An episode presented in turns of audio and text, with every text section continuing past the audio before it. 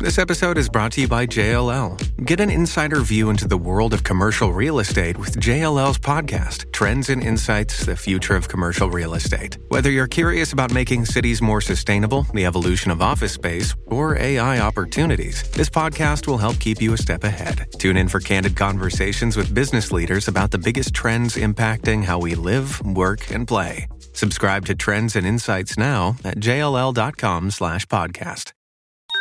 Podclass, i podcast di classe editori.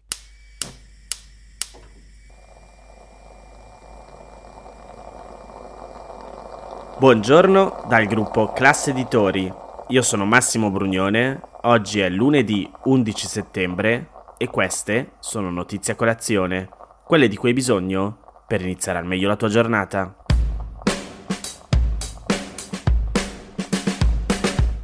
Prima di iniziare vi chiedo scusa per l'errore lasciato nella puntata di venerdì.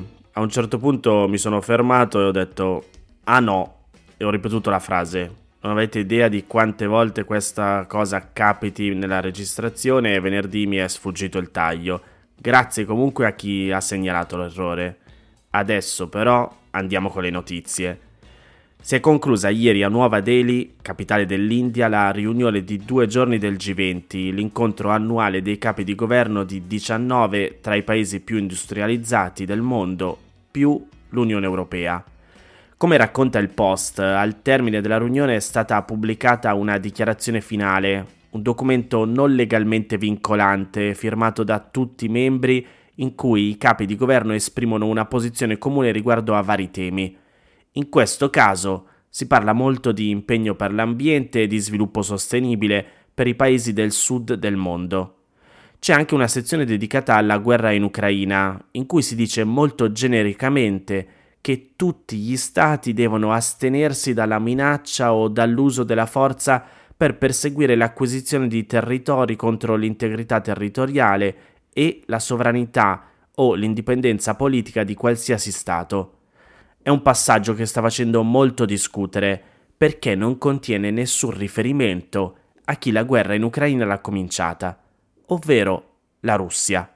Era successo lo stesso anche nel G20 dello scorso anno a Bali, in Indonesia. Nella dichiarazione finale vennero incluse frasi molto vaghe sulla guerra in Ucraina per non accusare apertamente la Russia di esserne colpevole. Come già l'anno scorso, il rappresentante della Russia al G20, il ministro degli esteri Sergei Lavrov, ha minacciato di non firmare la dichiarazione se al suo interno fosse stato inserito un riferimento al ruolo della Russia nella guerra. Fino a pochi giorni fa, peraltro, sembrava che fosse addirittura possibile che alla fine i Paesi membri del G20 non sarebbero riusciti a pubblicare una dichiarazione comune, proprio a causa dell'opposizione della Russia. Nei mesi scorsi le varie riunioni ministeriali del G20 non erano mai riuscite a produrre un documento condiviso e sembrava che anche la riunione finale potesse concludersi così, per la prima volta nella storia del G20. L'ultima bozza preparatoria della dichiarazione, elaborata dai cosiddetti Sherpa, i negoziatori dei singoli paesi, conteneva una pagina bianca nella sezione in cui si parlava della questione della guerra in Ucraina. Alla fine è stato trovato un compromesso che ha soddisfatto la Russia. Commentando la dichiarazione, Lavrov ha detto che si tratta di una pietra miliare che riflette pienamente la nostra posizione. Il governo ucraino ha invece criticato molto duramente il testo. Il portavoce del Ministero degli Esteri ha detto in un post su Facebook che, leggo tra virgolette, l'Ucraina è grata ai suoi partner che hanno cercato di includere una formulazione forte nel testo. Allo stesso tempo, per quanto riguarda l'aggressione della Russia contro l'Ucraina, il G20 non ha nulla di cui essere orgoglioso. Del compromesso raggiunto nella dichiarazione ha parlato anche la Presidente del Consiglio italiana Giorgia Meloni, che lo ha definito un successo diplomatico. Vi leggo le sue parole. Abbiamo lavorato per una dichiarazione che avesse un riferimento specifico all'Ucraina. Non era un risultato scontato se si tiene in conto che le ministeriali sono tutte finite senza una dichiarazione finale. È una dichiarazione di compromesso, ma la considero comunque importante in questo contesto.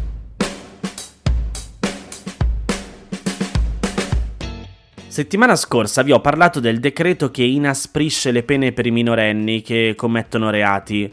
Come sapete cerco di darvi le notizie per quelle che sono, senza inserire il mio pensiero nel commentarle e cercando di darvi tutti gli elementi necessari per farvi una vostra opinione. Sul tema del rispetto delle regole e l'educazione alle regole, c'è un magistrato che ne ha fatto una missione di vita. È Gerardo Colombo, ex magistrato del pool di Mani Pulite, che ha lasciato la magistratura proprio per dedicarsi all'insegnamento dell'educazione civica, possiamo chiamarla così, nelle scuole, ma non solo. Il Corriere l'ha intervistato proprio in merito al decreto, che appunto inasprisce le sanzioni per i minorenni rispetto alle regole che poi tutti dobbiamo seguire. E mi sembra allora interessante per raggiungere appunto un punto di vista su cui ragionare questa intervista. Ve la leggo. Domanda. Che gliene pare, dottor Gerardo Colombo, lei che è stato magistrato, dei provvedimenti sui minorenni? E Colombo risponde anche lui con una domanda. Secondo lei, è attraverso la minaccia di una punizione che si riesce a fronteggiare la trasgressione oppure attraverso l'educazione? Scolastica o familiare? chiede il giornalista. Scolastica, familiare, televisiva e attraverso i social. Vivi dove la violenza degli adulti è frequente, Guardi la tv e vedi uccidere dalla mattina alla sera. I notiziari parlano di ammazzamenti in continuazione. Ci sono un sacco di serie, film e trasmissioni in cui viene sostanzialmente esaltata la violenza, sia del trasgressore sia delle forze dell'ordine. A furia di far vedere che si ammazza, la gente impara ad ammazzare. Sui social fa furore il degrado della dignità delle persone. Sembra esserci una recrudescenza delle violenze tra i più giovani, sono i guai causati nella psiche dei ragazzi dalla pandemia e dalla interruzione della loro vita sociale, che è durata tanto ed ha provocato situazioni di disagio molto marcate che riguardano non soltanto l'aggressività nei confronti degli altri, ma anche nei confronti di se stessi, come i suicidi e gli atti di autolesionismo. Cosa crede che sia necessario? Se guardiamo dal campo educativo, credo servirebbe una presenza costante di controlli nel territorio. Un conto è fare i blitz come a Caivano, un conto è che esista una presenza visibile e di una certa costanza che non appaia come il segno di una repressione, ma appunto di un controllo. Ci sarà più carcere per i minori, dice il giornalista, e Colombo risponde che a mio parere non serve a niente non è che il timore del carcere comporti necessariamente l'astensione da commettere reati. Forse anche tra chi governa c'è chi ritiene che il carcere serva a poco. Da una parte non è detto che minacciando una pena poi si sia in grado di infliggerla e di eseguirla. Dall'altra, quando ci si riesce, 70 volte su 100 l'ex detenuto torna a delinquere. Addirittura, soprattutto in certe zone per la criminalità non sporadica, senza nemmeno arrivare a quella organizzata, il carcere costituisce un titolo di merito nella carriera delinquenziale. Bisognerebbe insistere sull'altra strada, quella culturale. Carcere per i genitori che non mandano i figli a scuola? Altro provvedimento punitivo. Non è attraverso l'imposizione ai genitori che si risolve il problema, ma mandando a vedere quali sono le condizioni della famiglia e perché i figli non vengono mandati a scuola che ha tanti problemi ed ha bisogno di risorse e di contenuti. Quanto alle prime, leggo che il decreto legge prevederebbe somme a favore della scuola. Questa mi sembra una buona notizia. Per i secondi, andrei a rivedere gli esperimenti di recupero della frequenza scolastica. E poi c'è il mondo di Internet. Se è impossibile intervenire sui social allora bisogna educare i ragazzi a capire ciò che trovano in rete e ad evitare quel che danneggia la loro formazione. Più che obbedire senza capire, hanno bisogno di spiegazione, di ascolto. Mi pare il contrario di quello che si sta facendo.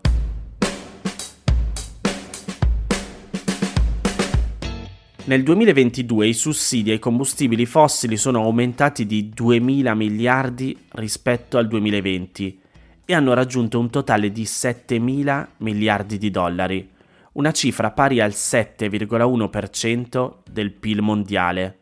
Il dato è riportato dal Fondo Monetario Internazionale in un working paper pubblicato il 24 agosto scorso e riportato in questi giorni su 3B Meteo. Vi metto il link al paper nel canale Telegram di Notizia Colazione.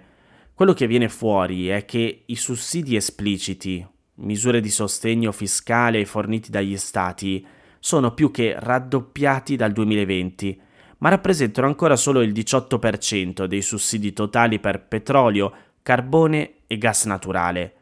Circa il 60% è invece dovuto ai sussidi impliciti, cioè quei costi ambientali nascosti che rappresentano i danni spesso sottostimati provocati dall'inquinamento atmosferico e dal riscaldamento globale. Ridurre i sussidi porterebbe non solo alla mitigazione del climate change, obiettivo di primaria importanza, ma a vantaggi sia per la salute umana, derivanti da un'aria più salubre, e ad un maggior gettito fiscale. Le risorse che ora vanno a finanziare le fossili, secondo gli autori, potrebbero essere reimpiegate per istruzione, sanità e sostegno alla transizione energetica. Tuttavia, gli autori del paper prevedono che, soprattutto nei paesi in via di sviluppo, i sussidi impliciti aumenteranno man mano che il loro consumo di combustibili si adeguerà ai livelli delle economie avanzate.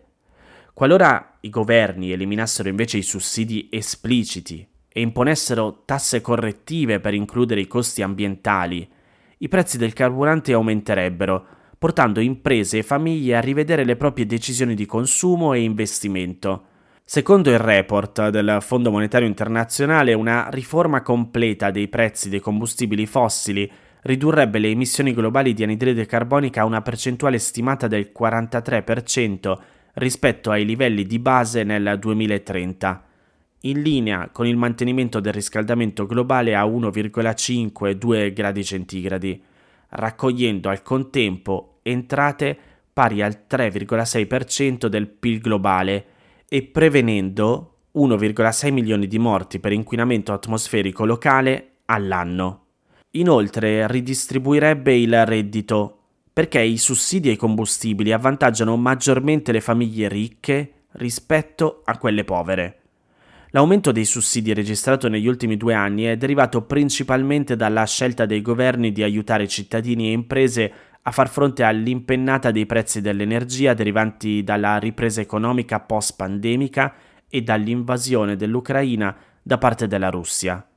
Cause evidenziate anche da un altro report, questa volta dedicato ai sussidi erogati dai governi del G20. Solo nel 2022 i flussi finanziari pubblici verso i combustibili fossili nelle 20 più importanti economie del mondo avrebbero raggiunto la cifra record di 1400 miliardi di dollari.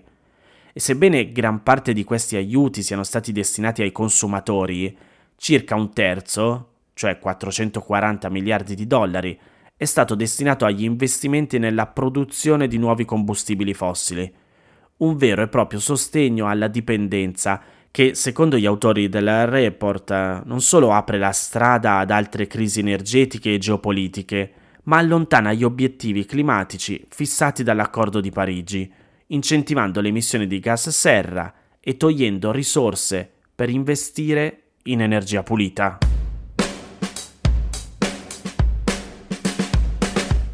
Queste erano le notizie a colazione di oggi. Se volete suggerirmi alcune notizie o mandarmi i vostri commenti su quelle trattate, potete scrivermi all'indirizzo notiziacolazione.it.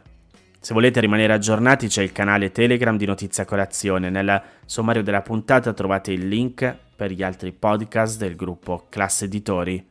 Io vi aspetto domani per iniziare insieme una nuova giornata. Un saluto da Massimo Brugnone.